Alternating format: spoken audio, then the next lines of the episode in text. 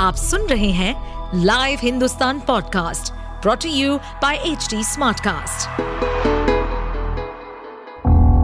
किसी भी जुर्म के पीछे चार मुख्य कारण होते हैं, लोभ, मोह, माया या फिर बदला जुर्म करने वाला आपका कोई दोस्त या सगा संबंधी भी हो सकता है कुछ ऐसे ही सतर्कता को बरतने और समझने के लिए सुनिए लाइव हिंदुस्तान के अंकुश बख्शी के पॉडकास्ट सावधान हिंदुस्तान को। कुकर में लाश के टुकड़े, अजली हड्डियाँ, बाल्टी में बॉडी पार्ट्स और टब में खून। यह नज़ारा था कमरा नंबर 704 का, जहाँ मनोज नाम के कसाई ने 32 साल की सरस्वती के टुकड़े टुकड़े कर दिए। नमस्कार लाइव हिंदुस्तान में आपका स्वागत है और मैं हूँ आपके साथ अंकुश बख्शी। आज बात होगी मुंबई के कसाई के सबसे बड़े कबूलनामे की। महाराष्ट्र के थाने में हुई इस खौफनाक वारदात ने श्रद्धा वॉलकर हत्याकांड की यादों को फिर से ताज़ा कर दिया है। मीरा रोड मर्डर केस के बारे में जिसने भी सुना, उसके पैरों तले ज़मीन खिसक गई। 16 जून तक आरोपी मनोज साने पुलिस कस्टडी में है। लेकिन इस दौरान पूछताछ में वो एक से बढ़कर एक चौंकाने वाले खुलासे कर रहा है। इस कसाई की कहानी सुन जाँच में जुटे महाराष्ट्र पुलिस के जवानों के भी दिल और दिमाग सुन हो गए। छप्पन साल के मनोज ने अपनी live in partner Saraswati Vaid की बेरहमी से हत्या करके दरिंदगी की सारी हदों को पार कर दिया। चौदह दिन की पुलिस रिमांड पर कातिल मनोज ने यह खुलासा किया कि उसने कभी सरस्वती को टच नहीं किया। वो उसकी लिव इन पार्टनर नहीं थी। वो दावा करता है कि सरस्वती उसकी बेटी की तरह थी। पुलिस टीम को मनोज ने यह भी बताया कि सरस्वती उसे मामा कहकर बुलाती थी। आरोपी लगातार पुलिस पूछताछ में अपने बयान बदल रहा है। कातिल मनोज यह दावा करता है कि सरस्वती ने आत्महत्या की थी। इस बीच सरस्वती वैद हत्याकांड में पुलिस ने सबसे बड़ा खुलासा कर दिया। है मुंबई पुलिस ने शुक्रवार को बताया कि हत्या के आरोपी मनोज साने और पीड़िता सरस्वती वैद पति पत्नी थे। डीसीपी जयंत बाजवाले ने बताया कि दोनों ने कुछ वक्त पहले शादी कर ली थी और इसके बारे में सरस्वती की बहन को भी जानकारी थी। उन्होंने कहा कि कपल ने अपनी शादी की बात को इसलिए छिपा रखा था क्योंकि इनके बीच उम्र का बड़ा अंतर था। दोनों अपनी उम्र को लेकर शर्माते थे और इसके चलते उन्होंने बाहर किसी को भी कुछ भी बताया नहीं हुआ था। कि आज रिलेटिव की पहचान करने में अपनी पुलिस टीम सक्सेसफुल रही है। उसकी तीन बहनों का आज बुलाया था पुलिस स्टेशन में और आइडेंटिफाई किया है उन्होंने कि ये उनकी सगी बहन थी। अभी जो उसके बॉडी है, उसको हैंड ओवर करने का प्रोसेस चालू है। और जो तीनों बहनें हैं उनका डीएनए लेकर मैच करने की जो प्रोसेस है वो चालू है। और बाकी इस इन्वेस्टिगेशन में ऐसा पता चला कि इन्होंने शादी किया था और बहनों को भी बताया था कि ऐसे ऐसे हमने शादी किया है। बल्कि इनकी एज डिफरेंस का गैप की वजह से ये किसी को आ, मतलब बाहर ऐसा खुल के नहीं कभी बताया कि हमने इन लोगों ने शादी किया था। और ये एक मंदिर में शादी किया था ये भी इन्वेस्टिगेशन में रिव्यू हुआ सरस्वती अहमद नगर के जानकी बाई आपटे बालिका श्रम में रहती थी। अनाथालय की एक महिला कर्मचारी ने बयान में कहा कि सरस्वती ने उन्हें बताया था कि वो अपने चाचा के साथ रहती अनु सालवे के मुताबिक उसने बताया कि उसके अंकल मुंबई में रहते हैं और वो भी उन्हीं के साथ रहती है। उसने कहा कि वो कपड़े के व्यापारी हैं और बहुत अमीर हैं। सरस्वती हत्याकांड में हत्यारे मनोज ने भी पुलिस पूछताछ में अलग कहानी गढ़ी है। उसने पुलिस के सामने कबूल किया कि वो और सरस्वती के बीच पिता पुत्री जैसा रिश्ता था। उसने सरस्वती के साथ कभी शारीरिक संबंध नहीं बनाए, क्योंकि वो एचआईवी पॉजिटिव है। वहाँ से भगवान की जो इन्फॉर्मेशन थी, वो कंफर्म की। वहाँ पे लॉक तोड़ के उन्होंने जब एंट्री किया तो किचन में बहुत सारे यूटेंसिल और बकेट में वहाँ पे चॉक किए हुए बॉडी पार्ट्स मिले हैं।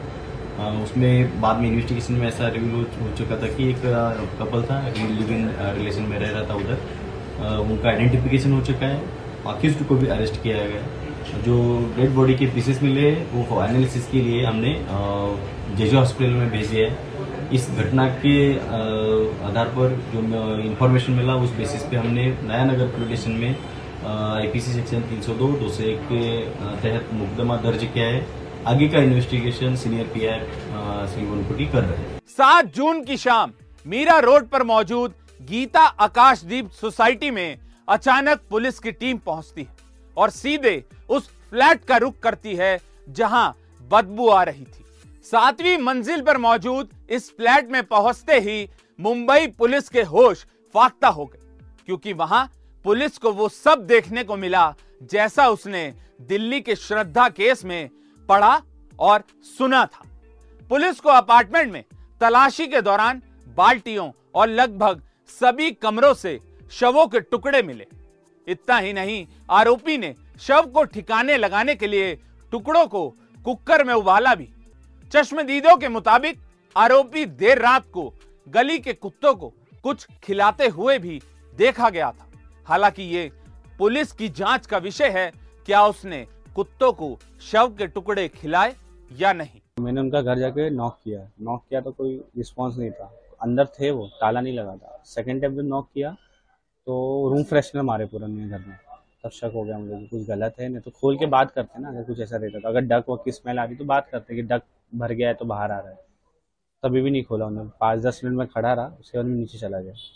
नीचे गया तो पंद्रह बीस मिनट वो खुद भी आए नीचे। जाने के लिए, बैग लेके। तो मैंने उनको बोला कि ऐसा कुछ है, शायद आपके घर में स्मेल आ रही है? मेरे घर में स्मेल आ रही है। सब रहते हैं, थोड़ा ऑकवर्ड लग रहा है। एक बार देख लेते अपने घर में शायद कोई खिड़की पे कोई छुआ हुआ मर गया रहेगा। टैरिस से गिर गिर के कुछ भी। तो उनने रिस्पॉन्स नहीं बोला मेरे को अर्जेंटली जाना है बाहर। तो मैंने बोला, एक पाँच मिनट देख लेते उसमें क्या है? फिर आप चले जाना। बोले, नहीं अर्जेंट जाना मैं साढ़े दस बजे आता हूँ, फिर अपने देखते क्या कर सकते ठीक है, जाओ फिर। तो मैंने बिल्डिंग में बोल दिया सेक्रेटरी चेयरमैन को कि ऐसा ऐसा इशू है। क्योंकि स्प्रे जो मारा था ना स्प्रे के बाद खोला भी नहीं और डायरेक्ट को बाहर और जब वो नीचे उतरे थे तो उनकी बॉडी में से वैसी स्मेल आ रही जैसे जैसे मीरा रोड मर्डर केस की जाँच आगे बढ़ रही है, वैसे वैसे हर पल नए और बड़े बड़े खुलासे हो रहे हैं।